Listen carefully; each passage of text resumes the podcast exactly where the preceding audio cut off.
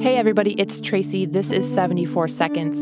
Our reporter John Collins is on the way back from the courthouse right now. They have just recessed for lunch. He's going to fill us in on what has been happening this morning. It started early with more testimony from Diamond Reynolds. The prosecution finished questioning her, and the defense started to cross-examine her. So we will hear more about what she had to say as soon as John gets in. And in the second half of the episode, we will hear from our other reporter, Reham Fashir. She will fill us in on another important piece of testimony that we're going to hear today. Officer Joseph Kauser is being called to the stand. He was Officer Geronimo Yanez's partner when the shooting occurred. He was actually there that night. So we'll hear about what he has to say when Reham joins us this afternoon. It's a busy day, so let's just get right to it.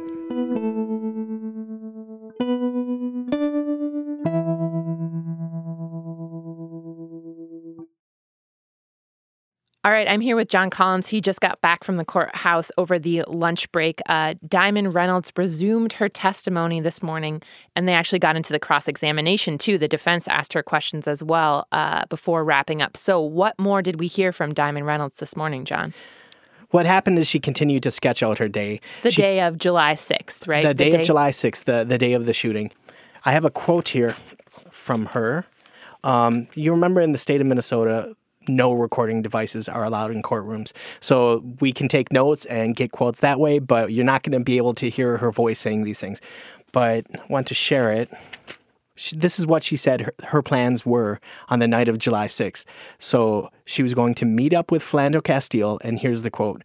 "We were going to meet up, go get dinner. I was going to cook him a birthday dinner, and we were going to relax at the house." And that's what their plans were for that final day, and that's what they're heading home to do. Okay, so Diamond has now brought us up to the point of the shooting, and then the prosecution asked her questions about what actually unfolded once Officer Geronimo Yanez pulled them over. Yeah, that's right. She was asked how she felt after the shooting during this event, and she said she felt broken, hurt, confused, and lost. And they asked her why she made a video, and this is a direct quote. She said, quote, "Because I know that the people are not protected against the police, and I wanted everyone to see that if I died in front of my daughter, everyone would know the truth." So this is some really emotional testimony from Diamond Reynolds again in court this morning. And they played her Facebook Live video. They also played the dash cam footage again. What was it like in the courtroom once those videos were played? I mean, the courtroom today was packed with family members from both sides. Again, a lot of media from all over the place. Diamond Reynolds was up on the stand by herself, sitting next to the judge. They turned the lights down, they played the squad cam, and immediately you could hear her voice catch in the microphone. You could hear her start to weep at certain points. And this is just watching the squad cam of Philando Castile's car as Officer Yanez followed it. Obviously, there are more intense moments there, and at some points you would hear her break down. And the judge reminded the crowd multiple times that there should not be any explicit reactions to what they're seeing in the video, even though it's very intense. Despite that, you did see some people in the crowd break down. There was a woman at the back of the room who was weeping out loud.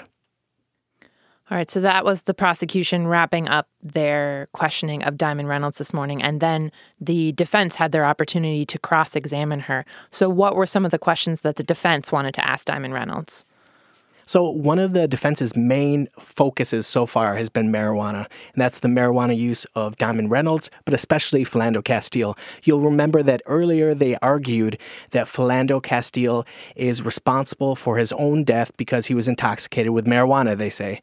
So it's been a main area of questioning. So they were asking about her history of marijuana use, but also her history of marijuana use with him, where the marijuana came from, and then they connected it to the marijuana that was found in the car that day, which is 6.1 grams is what they tell us. So a lot of the questions were about who was buying marijuana and how they used it. Was there anything else from the questions that the defense was asking Diamond Reynolds that gives us a window into what they might be arguing or what they might want to say later in the case? Well, they were also really targeting her consistency. You'll remember she did a police interview on July 6th. The next morning, she spoke at a rally in front of the governor's house on Summit Avenue. May 5th, she was interviewed again, and then May 31st again. And some of the statements they said were not consistent over those four different interviews. So, for instance... Which are almost a year apart. Yeah, it's a long time apart, and... The details that they focused on were, at some of the interviews, she said that Philando Castile's wallet was in his left back pocket. And some of them, she said, right back pocket. Today, she asserted that it was the back right pocket and that she had misspoke. Another thing they focused on was her statements earlier about what Philando Castile was doing when he was shot. She had said earlier that he was reaching for his wallet. And she said this in the video and in the interviews that were after that. And today she said on the stand that he was trying to get his seatbelt off so he could access his wallet. And they cross-examined her for quite a while, and then the prosecutors took over again, and they were able to make the connection that she had said in the Facebook Live video something that referred to him trying to get his seatbelt off. Okay, let's actually play this bit of tape that the prosecution was referring to here, where Diamond says something about the seatbelt. This is one of the harder pieces of that Facebook Live tape to hear. It comes when her phone has been separated from her, so you can hear her in the distance.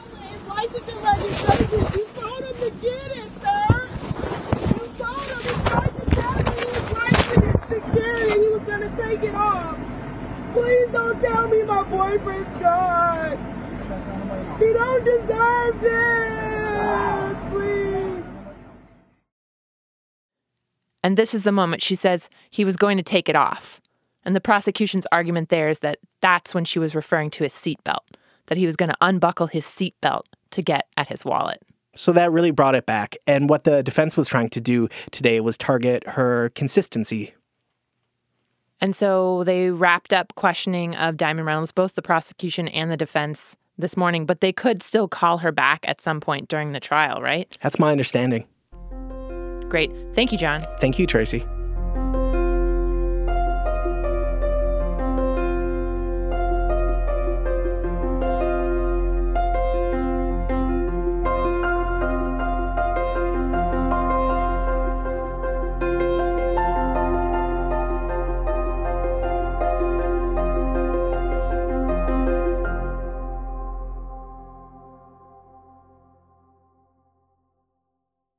Okay, and we're back. It is now 3:45, and more testimony has happened in the trial of Officer Geronimo Yanez.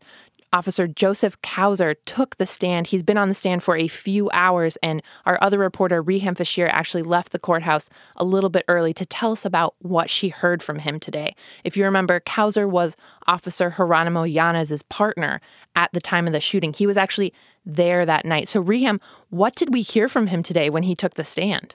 Well, we knew Officer Kauser was Yanez's partner in St. Anthony for at least 3 years. They'd gone to school together. He testified today that he'd known him for 10 years. Today, we learned that he recently left the St. Anthony Police Department and went to a different department in the Twin Cities.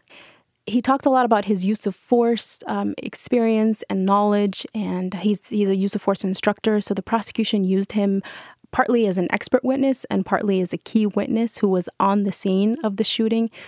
Today, he said he was there as backup. He was there to observe what Diamond Reynolds and other passengers in the car were doing. He wasn't there exactly to watch Philando Castile, but he viewed the squad tape in court. The prosecution played it multiple times today. They played it all the way through, almost to the end, and he analyzed parts of that video with the prosecution. So as they were going through the squad car footage, what did you better understand about what happened that night? What insights did we get from watching this video and having Kauser offer information about it? Well, watching the video in court for a second and third time, you could see different parts of the video that I didn't see the first time that I saw it. And today I noticed that as soon as the shots were fired, Kauser jumped back and he kind of took cover. And he testified today that he did that because he didn't know what the threat was. He just knew that there were shots fired, and he was trained to go back and reassess, is what he said. So Kauser didn't know that it was his partner, that it was Yanez who had fired the shots when he heard them. He did know. Yeah, he did know that it was his partner who fired the shots. But he didn't know exactly if there was going to be a gunfight. That's how he put it, which is why he jumped as far back as he did. We couldn't see where he went from the dash cam at that point. As they went through the sequence of events that night in the video, did they ask Kauser to assess his partner's behavior? Did they ask him to comment on what Yanez was doing that night? They did, and that's kind of where they used him as the expert witness and also someone who was there. When asked whether this was an appropriate way to conduct the traffic stop, he said, you know, every stop is different and every situation is different. We learned today that Kauser himself is a use of force instructor. Did his expertise play a role in what he had to say in court? Again, he talked generally about what's appropriate and what's not. And for example, when he was asked whether you're supposed to exhaust all other options before using deadly force, he says it depends on every situation.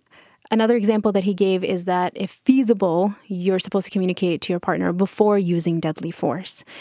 In this case, that didn't happen. We didn't see that in the squad tape. We didn't see Yanez make any announcement to Kauser. And Kauser said when the shots were fired, he was surprised. He didn't know anything about a gun. He didn't know if Castile had a gun in the car or not. So we knew ahead of his testimony that Kauser did not touch his gun that night. Is that correct? We knew from the criminal charges that Kauser never touched his gun, never pulled his weapon or anything. So it confirms his statement when he says that he was surprised. What did we learn about Kauser's vantage point? He was, like we said, standing behind the car when this all occurred. So what was he able to see of the shooting? Kauser said that from his vantage point, he could see Diamond Reynolds and her daughter. He couldn't see Philando Castile. But he did talk about the movement when he was giving his insurance card to Officer Yanez. He said it seemed normal. It didn't seem like he was making any fast or sudden movements. And when asked to continue to analyze the squad tape to confirm some of the things that the prosecution was saying, he said that that same movement was consistent throughout the whole encounter. And he continuously said that he did not know what Castile was reaching for exactly. It could have been a wallet. It could have been something else. Those were his words in testimony today. Did anything else strike you about what was happening in court today? Yeah, under cross-examination, Kauser did say that he trusted Yanez, that he believed him to be an honest individual, that he described him as laid back and a people person. He also testified that Castile continued to move despite being told by Yanez, don't reach for it. He also testified that Yanez did what he was trained to do, to shoot until the threat is gone, which is why he shot as many times as he did. He said that he trusted that given the situation, he did the right thing. Thanks, Reham.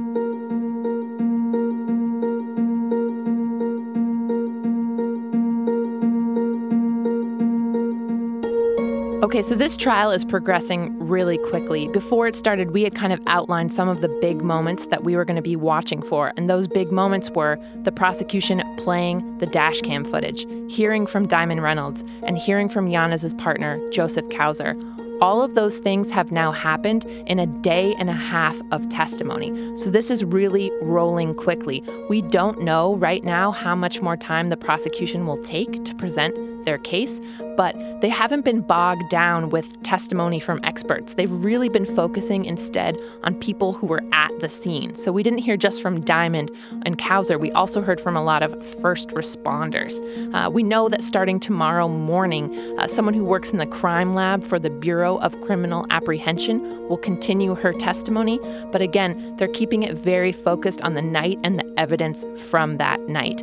When they do wrap the case, it will be turned over to the defense, and we'll get to hear more of Yanez's side about what happened the night of July 6, 2016. Again, for all the updates about this trial, you can follow us on Twitter at 74secondsmpr or go to 74seconds.org. And we will continue to bring you news as it happens, so watch for new episodes because that means we have something to tell you.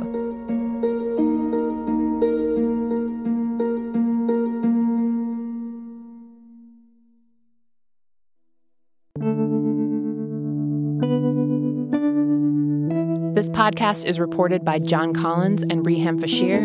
It's produced by me, Tracy Mumford, and Hans Buto, and it's edited by Meg Martin. Our theme music is by Joffrey Wilson. 74 Seconds is a production of Minnesota Public Radio News and American Public Media.